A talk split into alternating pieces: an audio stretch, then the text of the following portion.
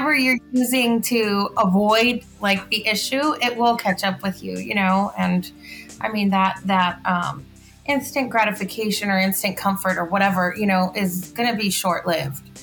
And um and you know, it's it's only a matter of time before like that runs out, before that keeps working. Yeah. You know? Yeah.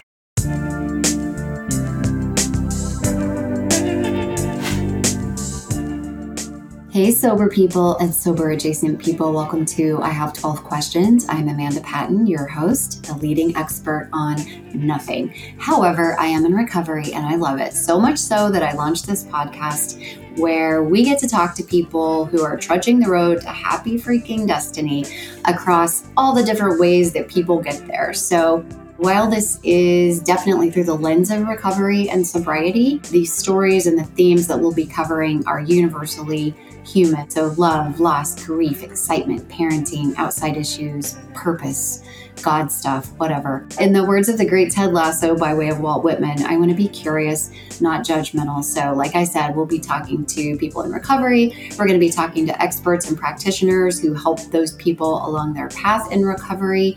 And we're just really excited to hear people tell their stories and to be inspired by them and to create a community of support for everybody in recovery and people who know and love people who struggle with addiction issues and whatnot. So, anyways, we're so glad you're here and thanks for listening. Hey, listeners, just a quick disclaimer before we get into the interview. These episodes may contain adult language and subject matter that's not appropriate for all audiences. Also, we are not doctors or psychiatrists, so what we share on these episodes is certainly not to be considered medical or psychological advice, just our own personal experiences, which we hope will be helpful to others on a similar quest. So that's it, and thanks for listening. Well, hello, I have 12 questions community. Our guest today is one that I have just been so excited about. We've known each other for years. Uh, from being in the same sober circles, and she inspires me so much on so many um, different levels and her name is monica. And um, she is she's just a very interesting person all around but she's a lifelong mariachi musician former k through 12 and university instructor and potentially seeking a career out as a substance abuse counselor but also like looking at other options um, like a therapist specialist specializing in addiction recovery. So we'll kind of get more into that in the in the um, interview. But I would like to welcome you, first of all, and just say hello, Monica. Hi, Amanda. Thank you so much for having me. Um, and thank you for making a new space since the first couple of uh, times we didn't get uh, connected online. But I'm so, so happy to be here. And I've been looking forward to this um, for a long time as well. And um, it's just um, a pleasure to know you um, in person. And um, likewise, you've inspired me from day one uh, since I, I, you know, joined the sober community. And I'm just always uh, grateful for you and uh, what you've contributed to my sobriety, whether you know it or not. Oh my God. Thank you. Thank you. Thank you for having me. Yeah, I've been excited about this for a while and also nervous about it because we're we're going to be talking about grieving and me too. so not really, you know, it's Friday, it's a beautiful day. I'm not really in the mood to cry and revisit heavy shit, but at the same time like that is part of our current experience and and so obviously, you know, that's what's going to um come up and then you know we had technical difficulties the first time and something happened the second time and so this is like third time's a charm um, but i believe things happen when they're supposed to and and for whatever reason this was the time for for this conversation to happen. Um, and both of us always you know are wanting to just hopefully it helps people. That's the main point. Um, so before shit gets heavy let's start with an icebreaker.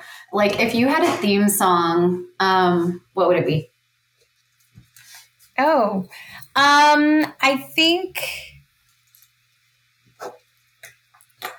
anything by 80s Madonna. Like I love the day. I love uh, you know what? Like any any type of song that's gonna make me happy.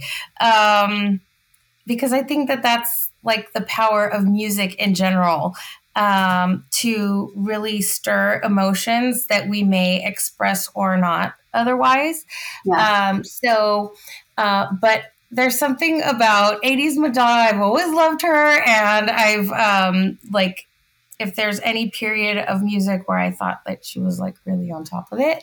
Um, and the music spoke to me in a fun way, in a carefree way, um, that would be it. So, yeah, like Holiday, Think of Me, um, any of her greatest hits from the 80s. Um, and uh, Holiday is a good one because I yeah. think that's all about, um, you know, taking time out from uh, the drudgery of life and um, just saying, like, let's take a minute to come together and just have fun and be carefree and um, and enjoy ourselves. Remind ourselves that life is to be enjoyed. And um, you know, as we'll get on in the conversation, I think that you know life throws us things where we're like, hey, like I'm not having fun right now. yeah. uh, but we always have to remember that there's a flip side to that too. Yeah. You know? So I love I that. I much to my mom's chagrin, Madonna was my that literal icon of like that's all I want to be. It's this is all I care about. Her lyrics, the way she dresses, the way she speaks truth to power, the yes. way she stands up for women and pe- all people really way before her time. And but that holiday, every time it comes on, there's just like right when you hear it start, you just feel festive, and it is this reminder of like, you know, oh yeah, why am I not having fun? why am I not trying to see the good in everything? And the outfit she wore too when she. Oh my gosh, they're the best! And I'm telling you, like '80s Madonna was the best. Like the best. So I've had, I have the privilege of knowing parts of your story just because I've sat in the rooms with you, you know, for several years and and heard heard your shares, and you were always so raw and so honest. Um, so I know a lot more than our guests do, obviously. But can you kind of share with us just like what prompted your path into sobriety? Sure. Um, and the reason that I wanted to share that I'm a mariachi musician, like, you know, from the start is because um, as wonderful as the mariachi community is and as much joy uh, that the music brings to people and as much fun it is to play it, um, and, uh, you know, so many great friendships come out of it. I mean, I have like one friend that's uh, probably not a musician. like yeah. from a uh, space and time. Um, but I, uh, there's also like this dark underbelly um, where, you know, alcoholism and um, drug use is pervasive in the mariachi community. And um, so um, I grew up around mariachi music. My dad is a mariachi musician, and he had a restaurant that featured his group. And so I've been uh, around the music, but also around like the like the scene, the whole scene, right? Um, since I was born. And um, of course, like I said, there are so many good things about it. And um, I mean, that's why my dad got into it. You know, he's not of Mexican descent, he's of Swedish descent. And, um, but there was something so captivating about the music that he decided to dedicate his entire life to it. And, um, you know, my mom uh, was of Mexican descent and loved mariachi music, even though it wasn't like, you know, the popular music, I guess, when she was, you know, young or like in her social circles or whatever, but she loved it and, you know, she didn't care if other people liked it. That was what she liked. And so um, I thought that my parents had a really good relationship um, because they found like a common ground, even if my mom wasn't a musician. Mm-hmm. Um, her love for the music really matched my dad's.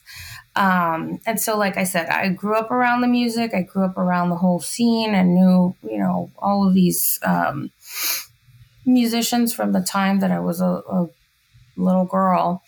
And um, I started learning mariachi music when my dad started a student program um, in Washington State. We moved from Los Angeles um, when I was 10. Uh, my dad sold his restaurant and he became a bilingual teacher in Washington State. And um, alongside that, started a student mariachi. And so that's really where I, you know, developed a new appreciation for the group because I mean for the music because I was part of a group and I was making the music, right? Right. And so yeah. um, I wasn't just um, a spectator anymore, a listener anymore. I wasn't.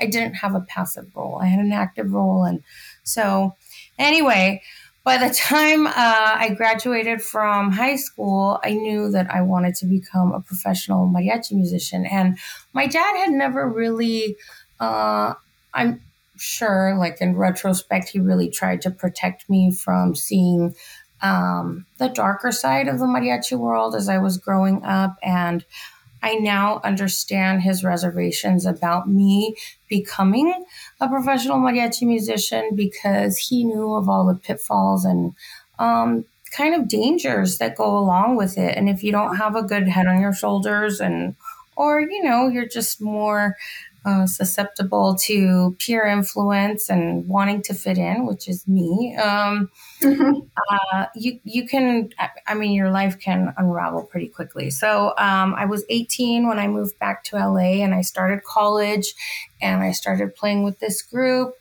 and um, you know when I'm new to a circle, new to a place. I'm pretty reserved. I, I can even say that for when I first went to the, you know, when I first got to the rooms, I didn't want to share. Like my palms yeah. would sweat, and I was like, nobody look.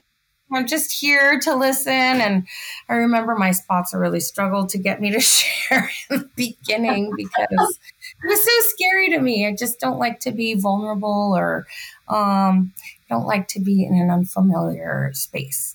Um, and so um, that was the same thing when I first got into the group, and I'm around these new people, and they're like musicians that I've always um, admired and respected, and I want them to like me and I want them to accept me, um, not only on a musical level, but on a social level.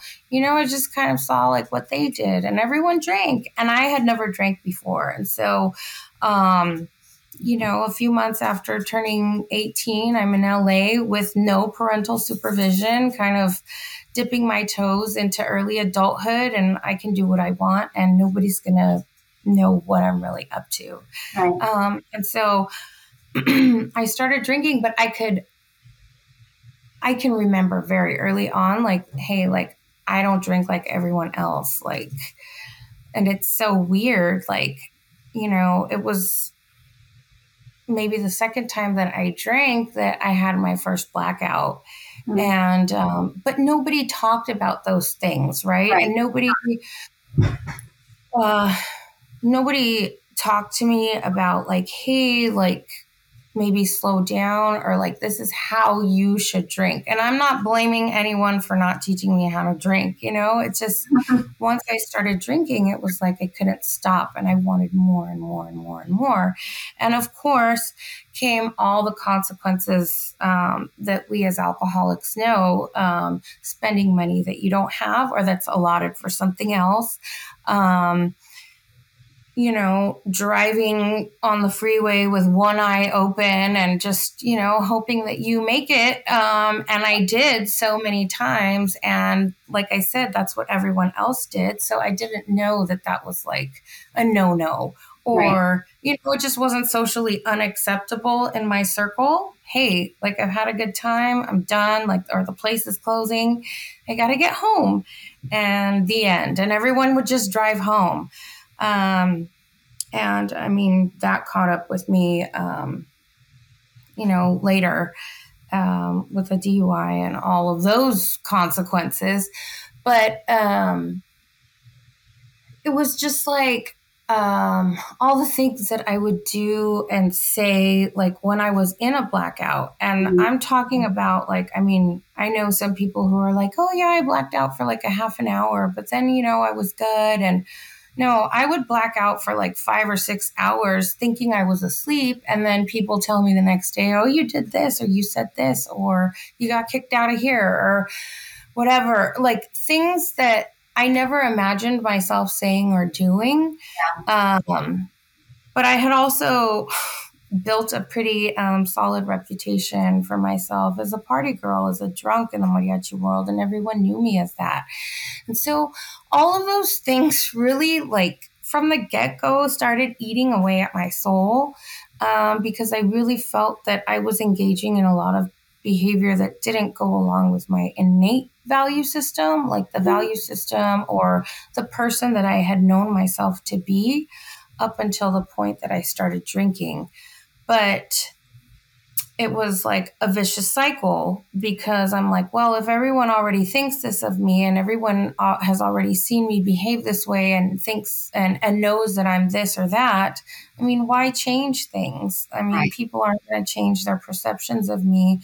So why should I make any effort to even try to change their perceptions? And it was always about someone else, like what everyone else thought about me.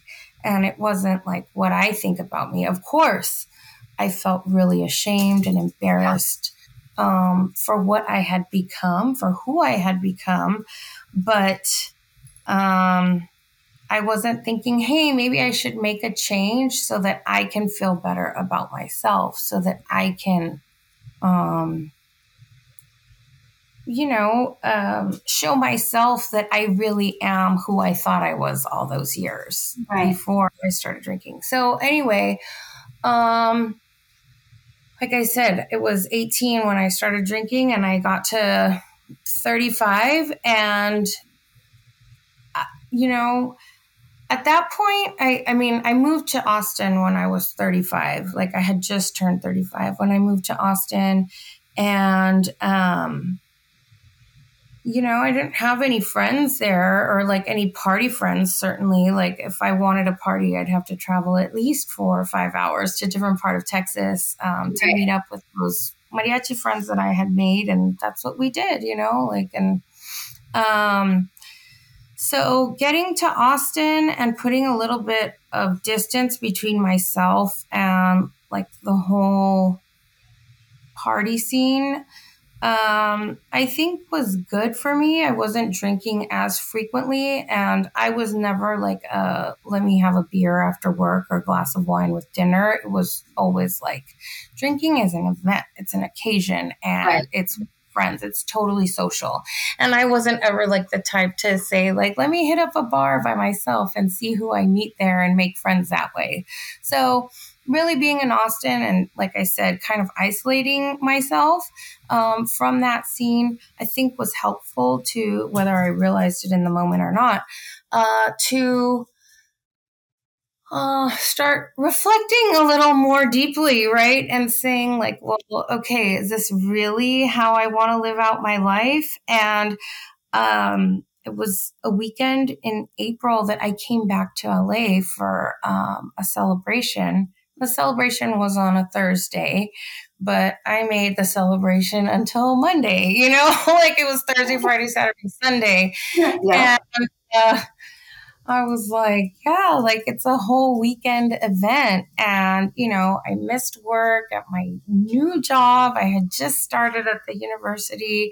Um, that fall semester. And so April, I'm barely into my second semester. And here I am like, hey, I'm not going to make it, you know, on a Monday or, um, for whatever responsibilities I had there because um, I was still in LA, kind of nursing this moral hangover at LAX, waiting for my flight to get back to Austin and then just deal with like the aftermath. Right.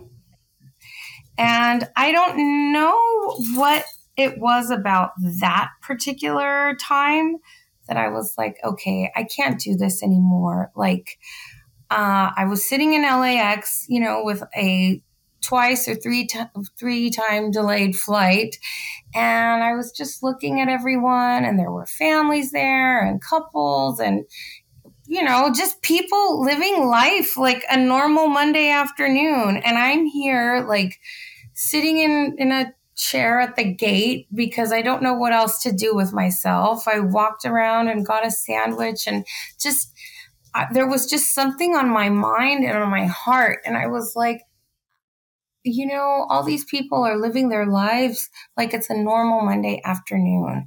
And I'm here with, hi, I'm hungover, like written all over my face, probably, or at least that's how I felt. Yeah. Um, and I've been drunk for the past four days. And I just felt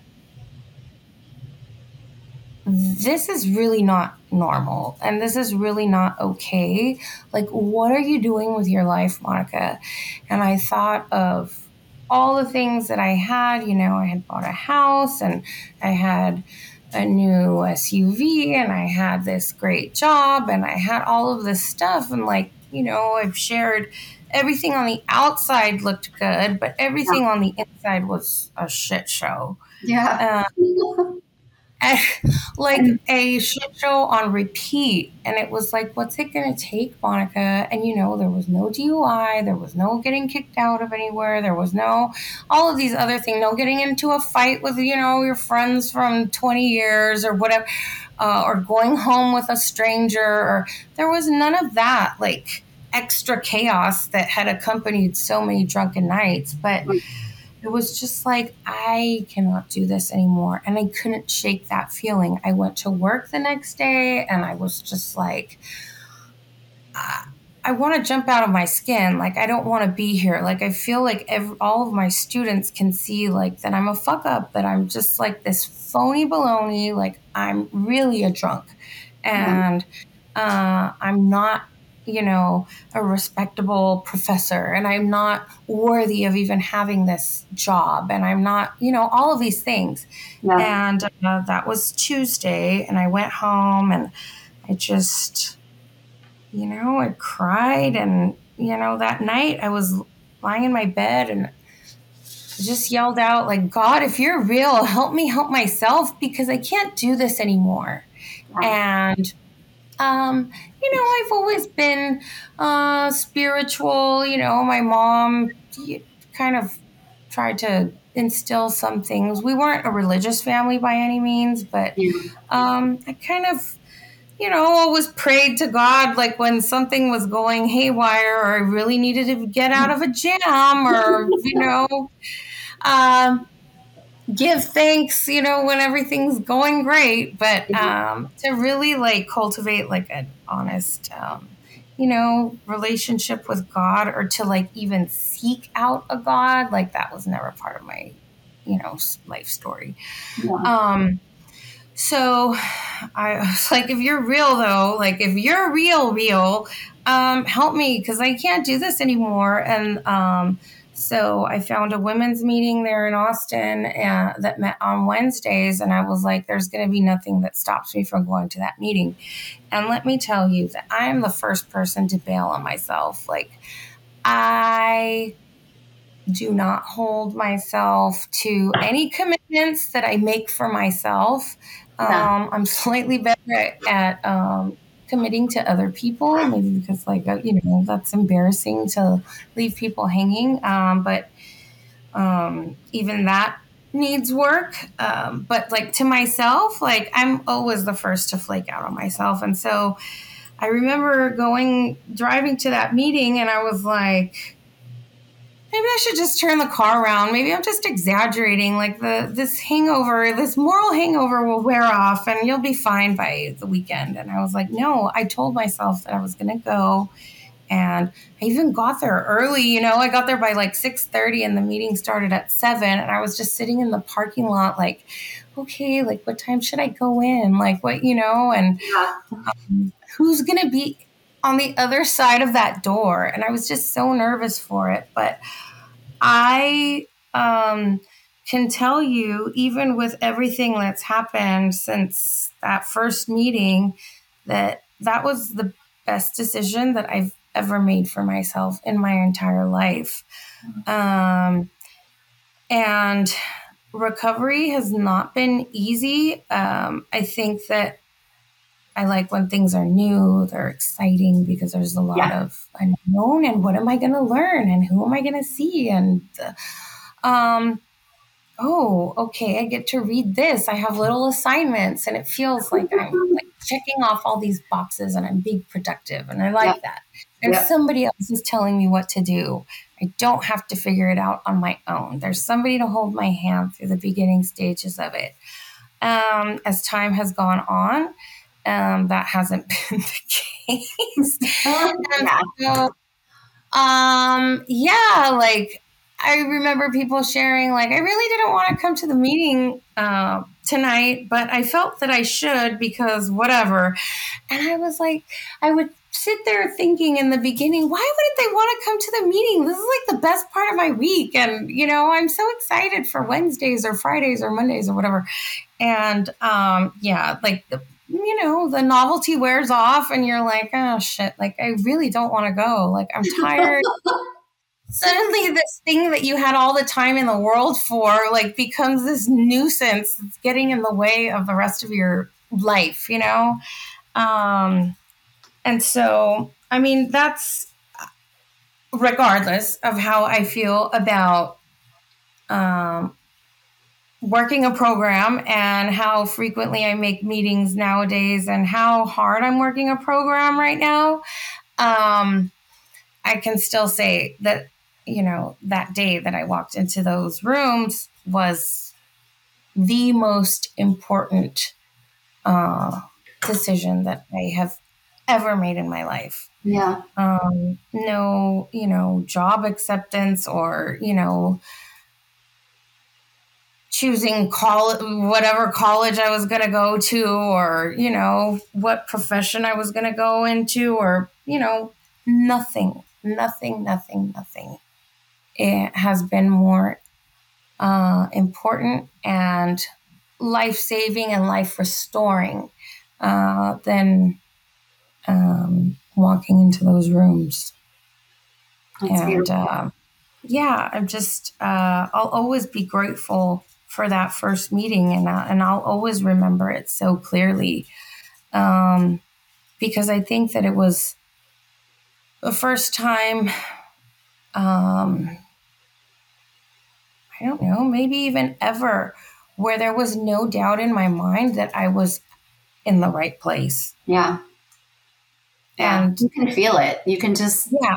Something weird happens and I know I know exactly what you mean something weird. And, you know, like so many people, um, especially my mariachi friends or colleagues, have asked me, like, how do you do it? Like, how do you stay sober in this space when people are buying us drinks and people are, you know, there's alcohol all the time. Yep. Um, and it's just part of, it's almost like part of your job, you know, to party. And I go, you know what? At, at first, it was hard, and it wasn't because I was tempted to drink. Like, it didn't ever feel like that. Like, oh man, like I wish I could be, you know, I wish that could be me too. Um, in the beginning, it was just kind of like, I just needed a break from that scene. Like if the party started getting too party, I'm like, okay, I gotta go. Yeah. Now um, you know, I stay up with everyone and I hang out with everyone and I don't drink and everyone else does. And I'm just, you know, I'm still having a good time and I'm still enjoying my friends' company. It's also made me realize that, whoa, yeah, nobody drinks the way that I drink because whereas you know, like sometimes these these gatherings go pretty late into the night or pretty early into the next morning, you know, like I'm four, five, six AM and I'm still there, you know, like, hey guys, can I get anyone anything? And there's nobody who's like in another dimension or on another planet or who doesn't know who they are anymore um, or where they are or what they're saying. And i'm like oh shit. Like i really had a problem because like at this point like i was like unrecognizable you know? And um you know yeah. in a blackout scene and doing god knows what you know? But i'm like yeah like people don't get drunk like how I used to get drunk. So that's been kind of like an interesting like realization through seeing how other people drink and you know they drink a lot, but there's no transformation there. And I, yeah, I was a transformer. So anyway, um, but I mean, I think that uh, as I've gone on in sobriety and like I've had to deal with some pretty like shitty things, um, especially in the last year, year and a half, um, two years. Uh, there have been moments where, and I'll be honest, the day before my 40th birthday, which was in July, I was at the restaurant uh, where I work in the little break room, and I was like this close. I know the listeners can't see my fingers, but they're like, you know, touching. I was this close to saying, fuck this shit, fuck everyone, fuck everything, fuck my sobriety, fuck. Like, I had just had it. It was just like so much emotional buildup yeah. that I was like, the only thing I want right now is a drink. And, um, you know, a couple of my friends were there and they're drinkers. I mean, drinkers, but they were like, Monica, like, don't do it. Like, you're you're you wouldn't be doing it for the right reasons. You're not celebrating anything. It's not for you to just like join in on the fun or whatever. Right. Um it's yeah, it's what I used alcohol for as an escape, right? I just right. wanted to see my reality. And there and and I'm really grateful for those friends who um even though they're not sober, like they recognize that sober me is better than drunk me. Yeah. And they're like, you don't, you know, you don't, you don't want to do that to yourself. Yeah. And, um, you know, that, that in the four slightly plus years of sobriety that I have, um, that was the closest that I've ever come to just being like, you know what? fuck everything. Like I, I just I don't care about anything right now. Yeah. Except for not feeling how I do right now. Right. And um you know that was that was pretty scary. Um yeah. so um yeah, sobriety has peaks and valleys and um you know, I I know that I've talked to you about this in in outside conversations that we've had, um, but um, I didn't at first. I didn't know what it meant to be a dry drunk, and um, you know, like you're spiritually drunk, and I feel like there have been a series of events or people or whatever that have just sort of come in succession yeah. over the last two years that have really led me to be kind of treading that line of like emotional drunk. Um, and, you know, it's taken me away from my program. I mean, not completely. I mean, it's there and yeah. um, and that's why I don't. Um,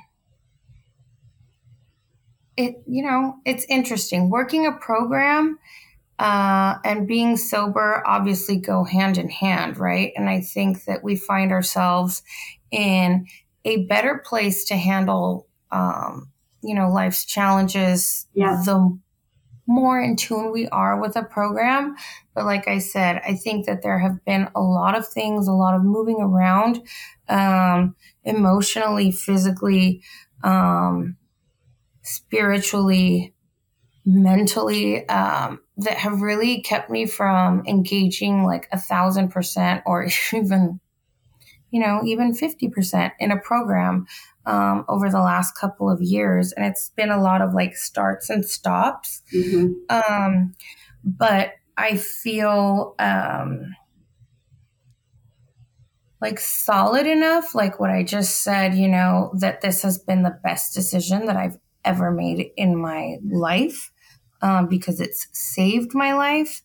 Um, and no matter how like my program looks um, or doesn't look, um, I know that that's temporary, but right. that like the foundation is solid and that I'm not going to, um, you know, it's, it's just, um, something that I can't do. Like being drunk is something that can never be me ever again because I know what's waiting on the other side of that. I know and and I and I imagine that with the things that I've gone through as a sober person, if I added alcohol into that, I'd be seeing them from a distorted lens. Yeah. And the shit that would come with that as I realize everything as a drunk, um, I, I, I don't even know where that, I don't even want to know where that would take me. Yeah. You know, I just uh, rather not know.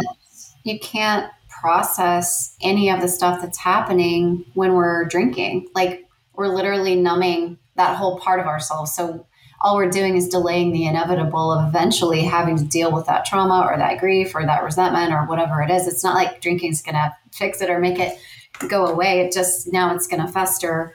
And then when we do get back around to addressing it, it's going to be gnarlier than it was. But also, I think hearing you talk about the ebbs and flows and the peaks and valleys of your program, you know, isn't that just life? I mean, really it is. Whether you're in like a relationship or with your career or whatever like do you love it all the time and give 100% all the time? Of course not. And in a marriage or your career or whatever it's like there are days where like this is the best thing ever and other days where like why did i get married? Or why did i take this job? You know? Like you can't be on all the time. And we always say progress, not perfection, which sounds great in theory, but I think we're wired to where it's kind of this all or nothing. I'm either fully entrenched in my program or I'm just not working a program. And that really isn't realistic, right? Like we are all some on some spectrum of whatever. And yeah, so like in between.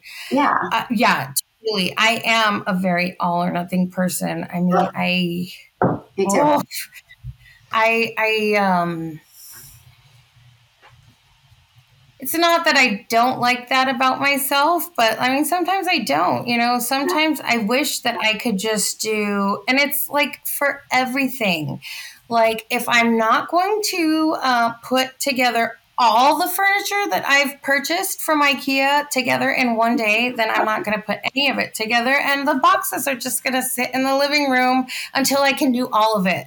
Well, right. I mean, is that realistic? Like, do you have like 14 hours to like just putting together one shelf after another, you know, like come on, Monica. But like I feel like that's like the perfect analogy for my life. Like if I can't do the whole task, you know, um, I'm not like a person that okay, let me do a little bit, then let me move on to something else, and then come back to this other thing.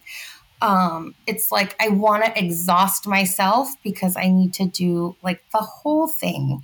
Yeah. And um, and if I can't do the whole thing, then none of it's going to get done. And I, I, I, you know, and it's the same thing like for a program. Like, oh my gosh, like if I can only go to one meeting like that, you know, then I might as well go to no meetings this week because one isn't good enough. I need to go to at least three. And I don't know where that's like, you know, maybe like past sponsors have recommended, like, hey, I think you should go to at least three meetings because we're here. Um, and it's like if I can't go, or if I can't go to the same one, you know, like, um, like I'm bent on. I need to find a home group and I need to find a sponsor. And if I'm not going to the same one, then I'm not going to get to know the people there and I'm not going to accomplish that other goal. You know? Right. It's like, okay, well, maybe right now um, you just go to a bunch of different meetings and, you know, just sit there and listen and just engage in something, right? Or just read the daily reflection. Maybe don't do a 10 step, but read the daily reflection. Right. Even if you don't write about it, but just sit with it or whatever, you know? Um, and it's like, those are all things that I've been wanting to do, and I will do like very sporadically, you know. Um, and then it's like well you know three weeks later like let me let me do one other little thing but it's like hey like low like lower the bar for yourself you right. know and um I, I, I don't i think that's very hard for people who are all or nothing to do yeah. sometimes and that's one of the reasons i started this podcast because i've just over the last few years i mean i'll have 10 years in december and like you said the monotony sets in and you're like uh, i'm outgrowing certain parts of this program i need something more expansive I feel safe here, but I also want to check this out and I want to check that out. But I was like, no, if you step away from this exact recipe, you're totally going to relapse. And all this like fear based, like, mm-hmm. I have to have four meetings a week. I have to have three sponsors at least, sponsees. I have to, you know, and it's like, based on what, you know, I'm, I'm going to do what works for me. And now that I'm now when you're new, yes, I, that structure was really important for me. I really needed like someone please tell me what to do. Oh my god. Yes. at some point, I have to stay open-minded enough. And I met all these people who've gotten sober all these different ways and they all do it in all these different and they and it works for them. And it may not be the definition of sobriety that AA mandates, but AA is not the only show in town. So like if you're sober and you're able to show up as a better person, then like, cool, I want to hear about it. And I've been interviewed people from just all these different versions of recovery, and it's it's been really eye opening, and it's given me that to be easy on myself, to give myself permission to like not be so rigid and not be so like all or nothing, and all this fear of like if I don't do it exactly as I was taught, then I'm I'm doomed. You know that is not true that's not true. Yeah. Right? Yeah. But it's a way that our disease, I think it's a way that our disease fucks with us, right? It's it's, yeah. a, it's a way to keep us out of solution because if I can act on that fear, I'm gonna I'm gonna get further and further away from things that are good for me. If I want to isolate, my ass needs to be in a meeting, period. Right. And whether it's online or it's a yoga class or I'm on a, a, a hike with my dogs, maybe that's my meeting for the day. But whatever it is, it's not what I'm doing, which is sitting at home thinking about myself and being miserable. oh my gosh. So sometimes well, and, it's and it's yeah. hard because I feel like we almost get trained early on, almost like militant. Like it's very, and it's hard to break away from that. Um, and some people, if they do go away from that, maybe they will relapse. And and I know what my signs are. So if I get too far away and I start feeling all wonky, then I know that I'm I need to get back to what I know works. But that doesn't mean I can't also be experimenting with other expansive things, I guess, right? Does that make sense? Exactly. Yeah. Yeah, totally. And I mean, I have felt like okay, I need a I, I need to do something, you know, like I need to go to a meeting or I need to, yeah, something familiar, right? Something that I know will sort of ground me in any any form of a program, you know, that I can come up with. And like you said, it doesn't have to be like this AA way. Like, what is the AA way? You know, like, and, and I think that that maybe it is a little confusing because at the beginning it is so structured, and you have somebody telling you exactly what to do and how to do it. Um, and then, you know, as time goes on, you know, like the, just the grip sort of eases up and you're yeah. sort of more free to, well, depending on your sponsor, but yeah. Uh, uh, depending on, you know, like, uh, you know, what, what continues to unfold. Um, but, um, like, sometimes I, I just feel like, oh shoot, like I need to, I, I kind of want like a little bit of that hand holding and somebody yeah. kind of to be yeah. cracking the whip um, on me because I'm not strong enough to, you know, hold this up right now. And I need somebody to be on me. Yeah. Well, what, like, how do you know when you're off the beam? Like, what's one telltale sign when you can tell when you, you know, you're, you're, warning light on your dashboard what is that what is that for you um i stopped showing up for people like yeah. totally I, I I know that that's like it's easy for me to flake on people. It's easy for me to cancel plans. It's easy for me to just stay holed up in my house. My house is a mess. Um, it, if my house is in disarray, um, and I'm not talking about you know a little you know threw my purse on the couch or whatever. Like no, if there's shit everywhere Yeah. and the laundry isn't put away, which it's not right now. you know, I just keep washing and filling up baskets, but like the baskets never get folded and, you know, put away and stuff. Like little things like that. My eating is way off. Like, um, I just eat snacks and I don't eat food, you know, or um, I, yeah, I just have a hard time taking myself out of my house. You know, Yeah. when I start to get like holed up in my house, I don't answer the phone, I don't answer texts, I don't, I just disappear. Yeah. Um, yeah, something is way off, but like, um, yeah, just not showing up for people, um, especially when I say that I will yeah. Is is a big one for me. And um, that's something that i really tried especially you know earlier on in my in my sober journey to to correct because it's like hey if you commit to something if you commit to someone like you've got to show up. And it doesn't even have to be someone. Commit to showing up to a meeting right Yeah. and uh, even if it's an online one Yeah. and you know like these past few months it's like i haven't been able to commit to anything like don't make plans with me don't ahead of time like don't count on me um you know i'm just i just feel really incapable of being there for someone else right now. Like my mind is going in like 50 different directions and it's almost like um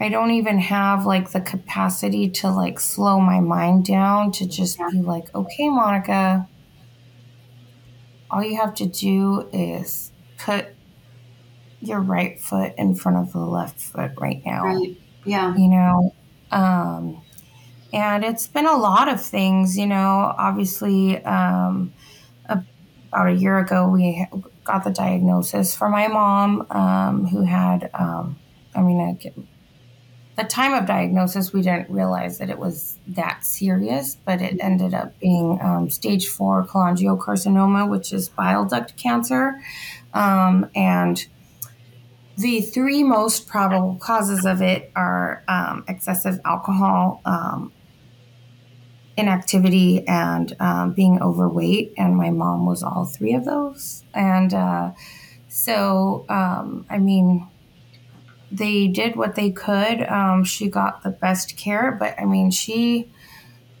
she left us really fast. She was diagnosed at the end of August and um, passed away on December third of 2022. So um, I went to Mexico where my parents um, have a second home. They built a second home there.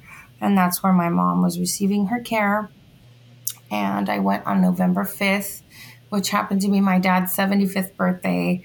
And, you know, it was like bittersweet because you think, like, oh, this is a milestone birthday. You know, we're going to have a big party and, you know, whatever. And was just like I got him like um, a package of those like cupcakes from the the drugstore and uh, put a candle in that, and that was our birthday celebration. And my mom, you know, she was bedridden by that point, and um, four weeks later, she was she was gone. Um, so definitely um, having to sort of reconcile the diagnosis and then like the speed in which she you know passed away. And um and then the aftermath like there have been unprecedented feelings that have come up with that. Um at the same time um i uh, found out that my contract wasn't going to be renewed for um this school year, this upcoming this school year that just started at um, UT, and uh, uh, and anyway, um, that's like a separate story, and um, you know, I there are a lot of reasons where I could have like a lot of resentment, and I did, you know, for a little yeah. bit of time, but I just kind of let it go. Um, hey, it wasn't for me. But yeah. um, I ended up um, resigning my position uh, even before my um, contract was up because um, somebody at work was just making my life miserable. And I was like, you know what? My mom just passed away like six weeks ago. I don't need this shit, you know? Yeah. yeah. Go take a flying leap. And, um, you know, like, yeah. um, that anyway, um, maybe I still have a little resentment over it. I don't know. but um, anyway, it, it's just like the way that things were supposed to work out in the moment. And uh, honestly, like, I know, like, my mom is watching over me, and I know she had a hand in moving the pieces so that I could come home. Um, with uh, the timing of the sale of my house and finding out that I wasn't going to work at UT any longer, and um, you know, the ability to make a move like the one that I did um, back to California, where I had always wanted to be. Um, but I was always moving for this job or that job or school or whatever. Um, and the opportunity never arose. So I'm just really grateful to be back here. Like I said, I'm living in a smaller space. Um, it's not my house, you know, I'm renting a house. Um, and there are certain things that I don't have that I don't have health insurance. I don't have, you know, um, maybe uh, as much financial stability as I did when I was working at the university or, you know, another teaching job. But I've also come to realize that I don't want to be a teacher. Um, it's it's too much sacrifice. Um, uh, like at the cost of like my sanity you know? Like do i really feel good? And at peace like you said um not every day we're going to enjoy our job right? Um but when there's kind of like this feeling of dread like every day that you go to it yeah. even if you have a great day but at the end of the day you're like oh shit like i gotta do this again tomorrow like okay okay, like I got through today and it was pretty good, but like, do I really like, am I really excited about this? I never felt that way um, yeah. with teaching. And so I'm like, hey, like, here's this opportunity, this kind of window for me to just chill and get back into the music that I love. Um, and, uh, you know, build my own musical skills. Um, but also like have um, like the time and space to figure out what my next career move is going to be yeah. and it's going to be like something that i decide like 100% on my own yeah. not something that's sort of been chosen for me or like hey you should or suggested you know like yeah. you should do this um no like now it's like i get to choose um and so you know from like and then of course like like i said unprecedented feelings. I mean that was like my job um, dealing like with the loss of my mom but also um, dealing with like how my dad is dealing with all of this which is kind of like not dealing with it. And um, you know seeking companionship in another woman like you know a couple months after my mom passed away. And that's been like a huge pill for me to swallow um, because i'm like you guys were together for 50 years your entire adult lives. Um, and like i get it like you don't want to be alone. I don't want you to feel lonely or unhappy but hey like yeah you lost your partner but like that's also my mom. And like I feel like there wasn't a, a period of like um, respect for that loss and that space um, yeah. before my dad started engaging in a relationship with someone else. And so, talk about like resentment um, and not knowing what to do with those feelings. And then, of course, like my own personal relationships, you know, like I have a healthy pattern of. of engaging with emotionally unavailable people. What? Um, oh my god! and yeah, and uh, people that like uh, demand that their needs be met, but have no regards for what my needs and wants are mm-hmm. in a relationship. And, um, you know, like I spend a lot of time and energy um, trying to convince people of my worth and mm-hmm. like why they should want to be with me. And I have no boundaries. And I mean, that's something that I was working on like a little bit with uh, my therapist over, you know, the past uh, two years that I was working with her before I moved back to California. But it's like um, also realizing that I feel like I don't have boundaries because people are just going to do whatever they want anyway. And so it's easier for me to accept their unacceptable behavior. Um, and uh, make sure they're still there uh, than to put up a boundary and risk losing them. And that goes for my dad, you know. And I, you know, I at first I went really hard with him too, and I'm like, how could you be doing this? And blah blah blah blah, you know. And uh, I really flew off the handle over that one.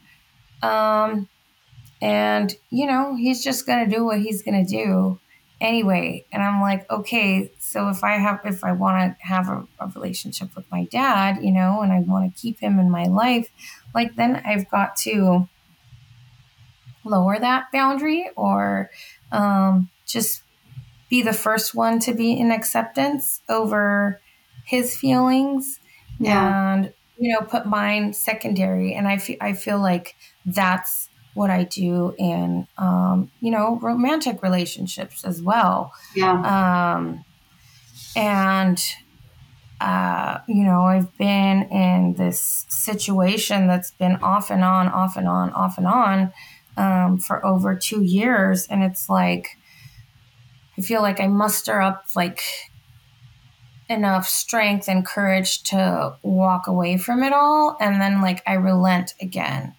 um, and it's a lot of that. I, I know it's all based in fear. Mm-hmm. Like, but if I don't have, it's it's fear of the pain that's going to accompany that kind of loss yeah. that I don't want to feel because I know that I feel it hard with all relationships that come to an end. Um, it's the fear that oh my gosh like time is running out like am i ever going to find like my person and i've been you know single for a really, really, really long time. And I know that I'm okay by my by myself. Yeah. And I do well and I actually thrive and I feel good and um but I also know that there's a big void there mm-hmm. that I'm trying to fill and so um because um because of that void I, I think I just tend to f- fill it up with whatever, you know? Yeah. And um and yeah, like accept the unacceptable and like I've really been reflecting on it um lately like for a long time I've known like oh sorry that oh. this is not what I want. Um stop. um. Yeah, they I they I think they heard something at the front door outside. Um there's somebody raking outside. Anyway, um, for you know, I've uh, I don't want the situation that I'm in to be a forever situation. Yeah. Um, it's not. It's not good for me, you know, yeah. and I know that that's as if it hasn't been hard enough. That's also been a contributing factor of me shutting down yeah. because it's like, um, hey, like this relationship, whatever it is, is like, um, and it's been like that with all of my relationships, you know? Yeah. Um, since the very first one, you know? Um, it's like an addiction, you know? Yeah. And, um, And so, like, I recognize a lot of my drunk self uh, and a lot of behaviors that I exhibit um, when I'm not sober. They've kind of come up um, now, you know, and and manifest themselves in the same way around a different situation. Right. right? Yeah. And yeah. It's like that's what the step work is for. That's what the mm-hmm. nightlies are. It's all I mean, it's not gonna fix us or or whatever, but it will it will illuminate patterns so totally. So that we can make different choices. But unfortunately, just like addiction to chemicals, like unfortunately that that misery because it's familiar feels comfortable.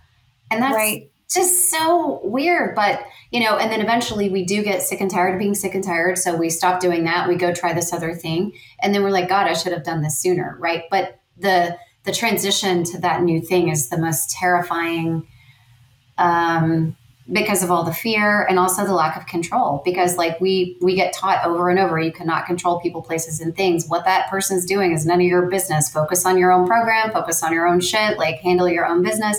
But it's hard to do because if i'm if i'm gonna open myself up and i have no control over this person's behavior that means that i can get hurt. I'm i am vulnerable. And that is not a fun place to be. And so you know exactly.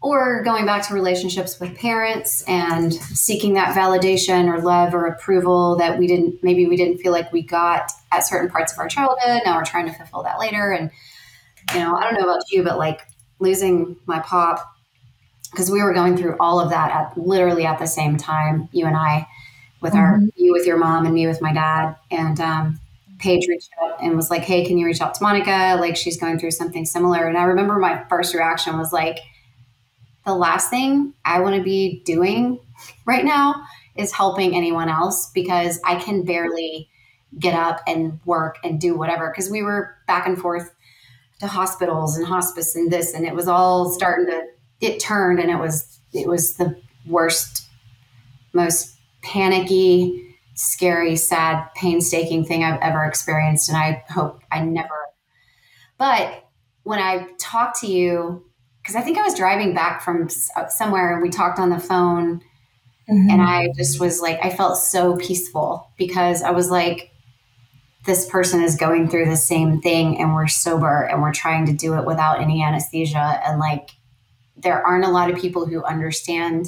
And, you know, not to speak for you, but like, I know that you and your mom had, you know, sometimes a complicated relationship. I had a very complicated relationship with my dad, which makes it very confusing. And in that process, and since he died, my whole entire childhood has been laid out on a table in front of me. And things that I thought I dealt with in therapy years ago are now front and center again. And it's not yeah. going to make me drink and it's not going to ruin my life, but it it is gonna hurt. like, yeah, I totally relate to that. Um, you know, I mean, even just like with the diagnosis, I think yeah. I told you, like, my brain and my heart were like split in two because, on the one hand, I was like, oh my gosh, like, you know, whatever resentments I had, like, those are out the window. I just want my mom to be okay. Yes. Like, I, I just, you know, please let her be okay. And then on the other side, I was like, hey, like if one of the main things of this is alcohol, like, you know, like I've always had this underlying resentment of my mom's alcohol use, even when since I was a little kid, because I saw what it did to her and I saw mm-hmm. how it changed her. I saw how it changed her behavior with me. I saw how it changed her behavior with my dad. And there were a lot of scary moments for a kid um, yeah. seeing that, you know, and I don't, I don't ever think she realized like that it was like that bad, you know. I mean, we don't, you know, when we're in it, we don't, you we don't. don't like just telling you, like when I, you know, when I stay up with my friends now, I'm like, oh shit, like I really had a problem, you know. We don't realize it when we're in it.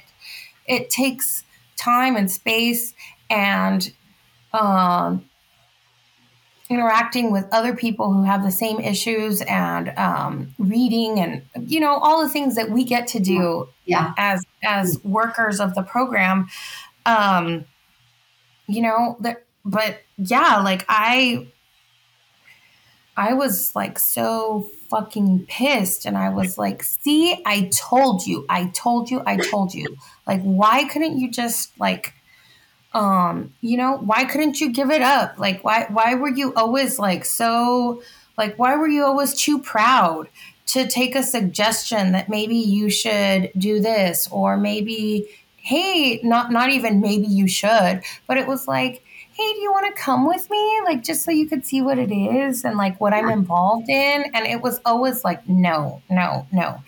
And that was for everything. Like if somebody else suggested it to my mom or recommended or like whatever invited it was a big fat no because in her mind you were trying to control her you know? And yeah. And so like all of those things like sometimes i'm just like here in the house you know like doing something and like this memory will pop up, you know, like, well, remember when your mom did this, you know? And it's like, of course, I would give anything to have my mom here today. But yeah. it's just like you said, like your entire childhood is laid out in front of you, and you're like, oh shit, well, I forgot about that. But I guess here we are again. And um, there have been, um, there have been, you know, moments where, uh, yeah, like, it, it's weird because I remember my therapist said like when I you know when I was talking about um, how my dad was behaving while my mom was still sick and you know how I was just here with my mom and you know like my mom was everything and you know all I want to do is take care of her and you know be there for her and I I was but then my dad was over here doing his thing that was bothering me, you know, because he wasn't present at all, you know. And then after, he's just like, his solution was to not think about it, you know. And I'm like, what? Like, I need you to just, can you just be a little human right now? Like, I can't, I can't right now. And, um, can you show some emotion? You know, like, are you there? Like, please tell me you're not dead inside, is kind of how I felt. Yeah. And um, so my therapist was like, well, you know, like you spent all of these years resenting your mom that, like, you didn't have time to resent your dad. And now that your mom is sort of like removed from the equation, now all these resentments towards your dad can pop up. And it's like, yeah, since my mom's passing, like I've never had more resentments towards my dad than than I do now. Like I in my eyes and in my heart and in my mind, like my dad could do no wrong, you know? Like I mean, he was like more easily forgiven than my mom was, but um because those resentments were like multi-level, you know? Like let's take alcohol out of the equation. Let's take this, or let's take, you know, go to therapy or something, you know? Right, right. And I seem to have all the answers, you know? And it's like, no, I don't have, like, I'm no one. I'm no one, like, to say this is what you should or shouldn't do. Um, and so, like, all of these thoughts have been like swirling around in my head. And I feel grateful for the program and everything that I've learned thus far from other people in the program.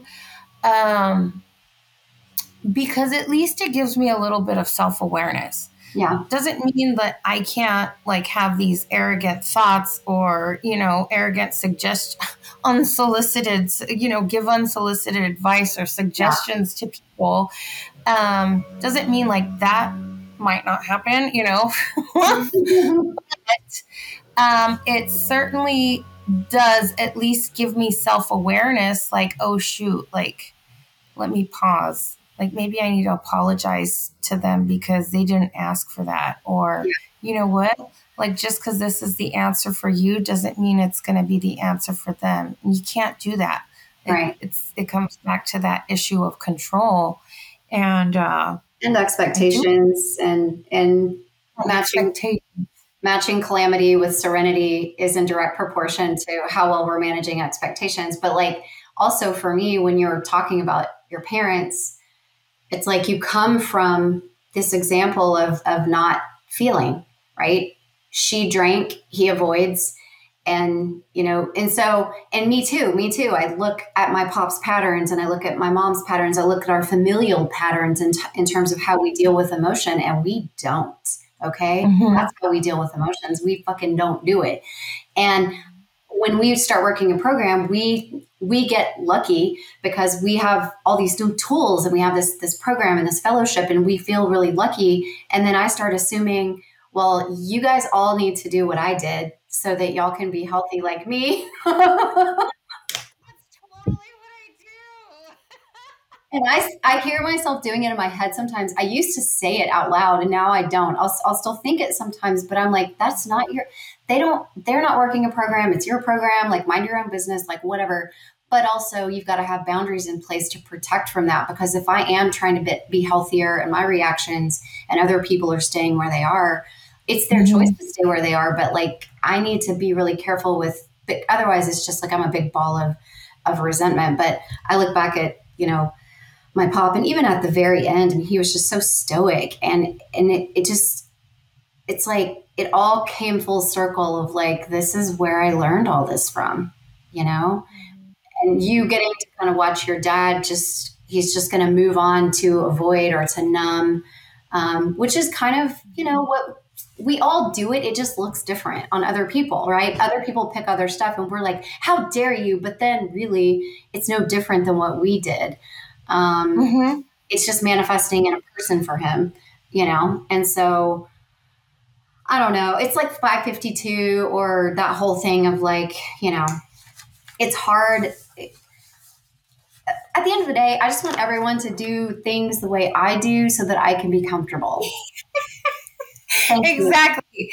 That's what I want. Like, yeah, like, and it's like what the big book says at the beginning. You know, if everyone just did things my way, you know, like everyone would be happy. Everyone would be like their house would be in order, you know, figuratively and literally. Like, you know, yeah. Why don't they get it? that I have all the answers. And that is um you know, th- well, that's like a big point in, um, you know, in a lot of my um, social relationships where I'm like, hey, like, because I do recognize myself in several people that I still hang out with, you know, like, you know, like uh, maybe you want to try this, like, you know, uh, or, I mean, I really, um, and I think that there's some kind of like weird connection because I see so much of myself in them, but I'm living it from the other side now. And I so want them to have what I have, you know, or what, you know, I want them to unlock the secret that I unlocked because their life will be a hundred percent better. Yeah. You know, even if it's still shitty, you know, like I'm not saying that like a better life means, you know, all, you know, everything's awesome and like no problems. Like our problems don't go away just because we stop drinking. Um, those are still there.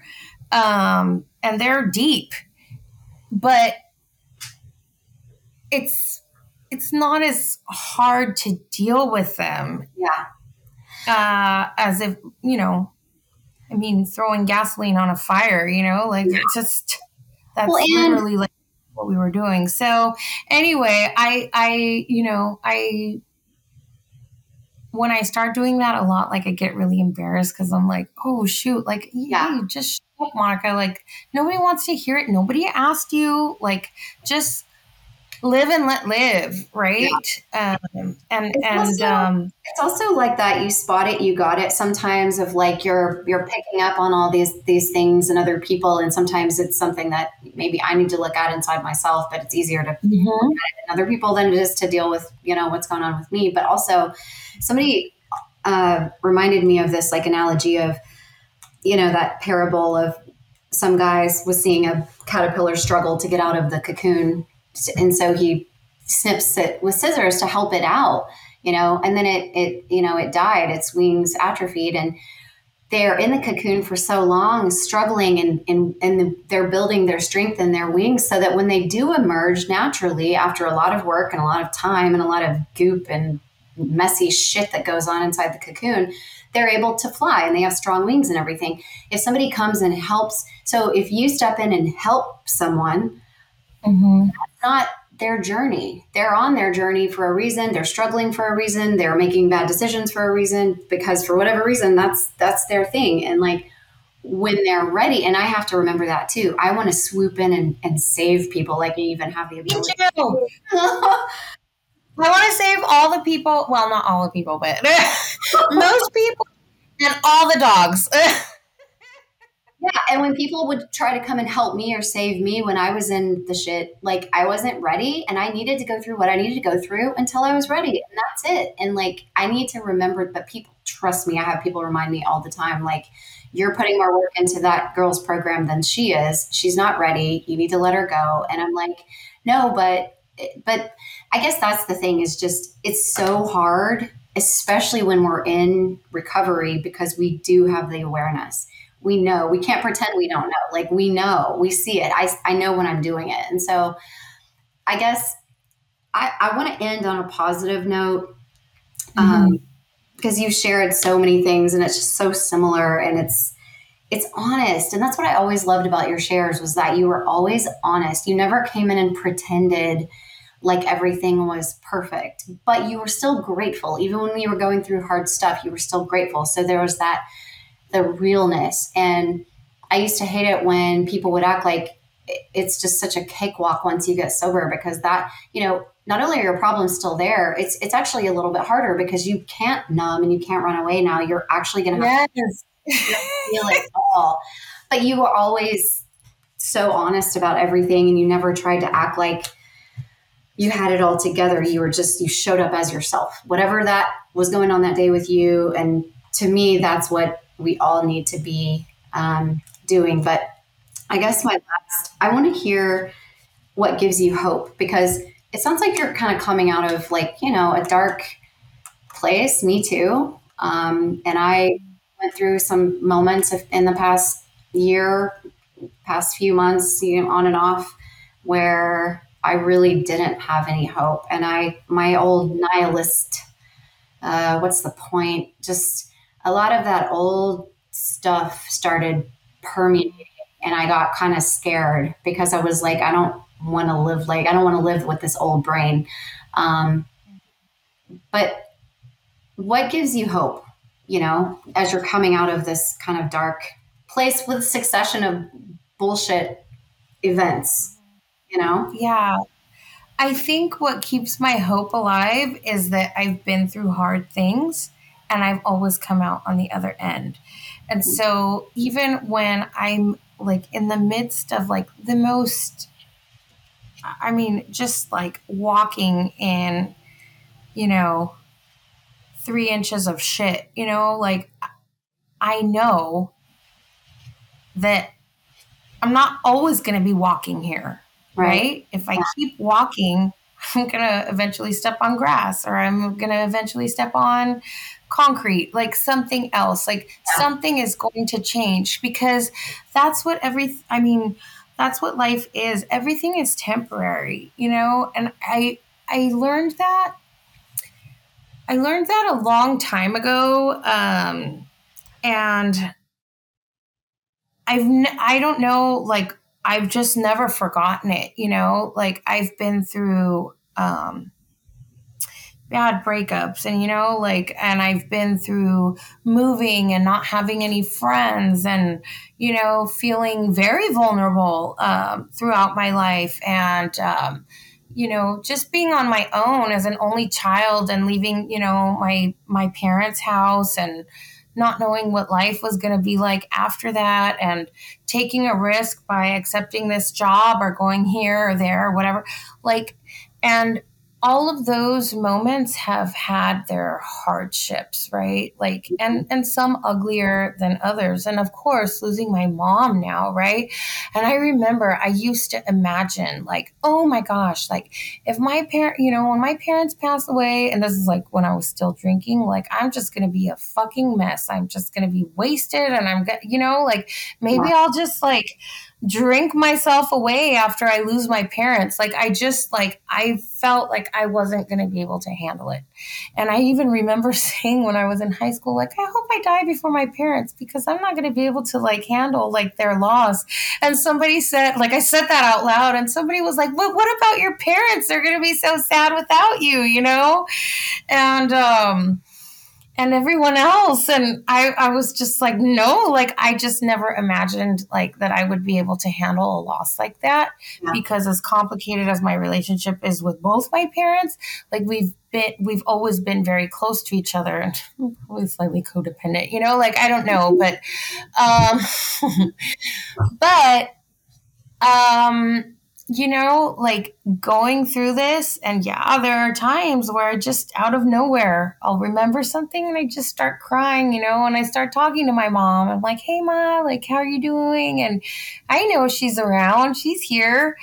And, um, but as hard as that was, um, having to say goodbye to my mom and being there, you know, with her, holding her hand until her last breath, and, you know, just everything that came after that.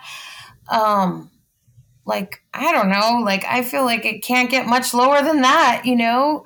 But here i am.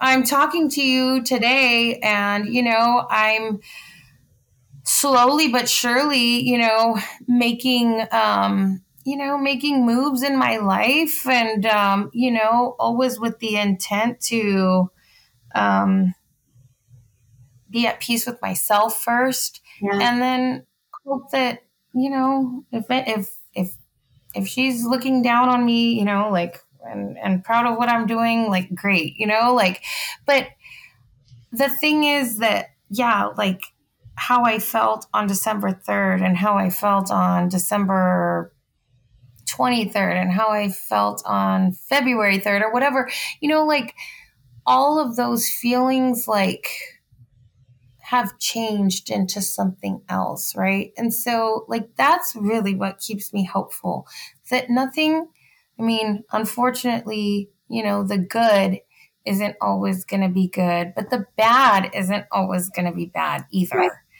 Yeah. If we just remember that, especially like, I mean, even when I have my head in my hands and I'm like, I don't know what to do anymore. I don't want to do this anymore. Like, it's only temporary. It's only temporary. It's only temporary, you yeah. know? And um, you told me something, um, you know, it's already okay. And I actually got that tattooed on my arm. Oh my um, God. Because I remembered that I was like, my friend Amanda told me this, you know, like it's already okay. It is already okay. And when I feel hopeless, I remember that it's already okay. That's so crazy. Oh, yeah. But, but so. it, it that's how I do too is just, you know, give it some time because how you feel today is going to change and be different. And like whether it's in an alternative parallel universe or it's in some other, whatever it is, it's already okay somewhere else in the future. Like this isn't going to be as big a deal as it is right now. And like your grief is going to turn into gratitude. Or for me, when I watched, when I I don't want to cry, but when, you know, I was in the room when he um, died, and I remember having this moment of like, how stupid things are that we worry about. like watching someone leave the earth, it's like, God, the shit mm-hmm. that I let get to me on a daily basis that have literally no significance whatsoever that's such a grand scale to watch someone's life end, someone that you love. Um, it, it really, really reset my perspective. Oh, totally. Um, and I mean, we can take that as like a gift, right? Yeah. Because not everyone knows that. right now, but we know that. Yeah. And um, yeah, yeah, like how stupid so many things or how trivial so many things are in life. And um, yeah. And even even our differences that I, you know, my differences that I had with my pop or like issues that we had in our relationship and all that and and having resentment with him for a lot of my younger years. But but then later as I was an adult and a parent and all these things, understanding like none of that ever from a place of malice. He just had maladaptive coping skills. And I know it's cliche, like, oh, they did the best they could with what they had, but like, it's true. And the compassion and the tenderness that you feel, and you feel all that resentment melt away. And when old memories come up, but like, the times we didn't speak to each other or we we would we're both so damn stubborn that we you know that was that was wasted time that i wish i could get back now and so now if i'm in a beef with somebody that i love i remember that i'm like don't do that don't don't let your ego steal this mm-hmm. time you right and so i hope i can continue to integrate that lesson we'll see i mean my ego is pretty yeah. I know. Well, I'm, you know, I've uh, I've discovered that I'm more ego than I would like to admit. you know, like, hey, like I need to tone it down, you know, like, um, and even if I don't like outright express you know, certain things, but I'm like, yeah, like, no, nah, I've got a healthy ego, maybe too healthy. And, you know, like, um, maybe it's time for me to do some work to cut myself down to size because, um, yeah, I don't want to be that guy, you know, no. like, um, I don't want to be that guy that, that doesn't show up or that isn't like available for other people and to be of service, to be of use in the world, right?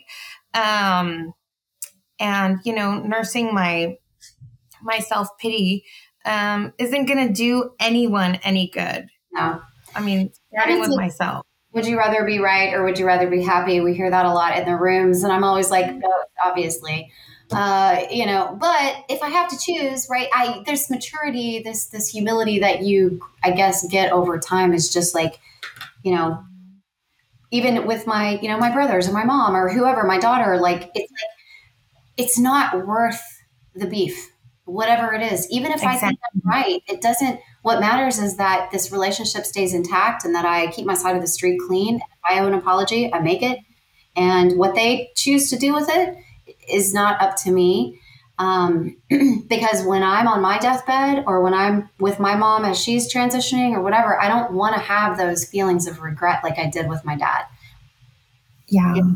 So, like, I hope I can stay true to that. And, like you said, just be useful while I still um, can, you know, and and try to break cycles.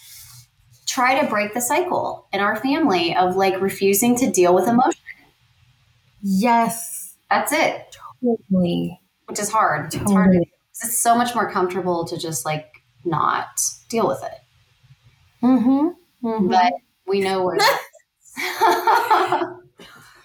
Eventually, it's going to catch up with you with whatever it is, you know, yeah. whatever you're using to avoid like the issue, it will catch up with you, you know, and I mean that that um, instant gratification or instant comfort or whatever, you know, is going to be short lived, and um, and you know, it's it's only a matter of time before like that runs out, before that keeps working, yeah, you know, and, yeah. and then you're like, oh, like you said, I should have done this ages ago, but yeah. But it's scary. It, it's scary, and we get to be afraid, and we we get to, and that's the cool thing about I think the program or having somebody you can call and bounce stuff off of is just like mm-hmm. you know, yes, this is scary, but you're not alone. Here are some people who've mm-hmm. successfully made that transition, and I'll be right here with you when you're doing it. And if you fail, then like so what? We'll just try again. It's not the end yeah. of the world, you know. Totally. Well, I cannot thank yeah. you enough for your time and sharing your heart and your story. I know it's not easy to talk about, so thank you so much.